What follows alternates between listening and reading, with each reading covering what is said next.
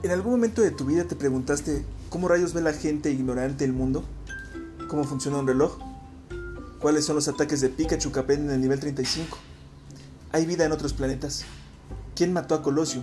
Y aún más importante, ¿quién es Colosio? ¿Y por qué es parte recurrente de las introducciones de chiste de podcast sin mérito y sin sentido propio?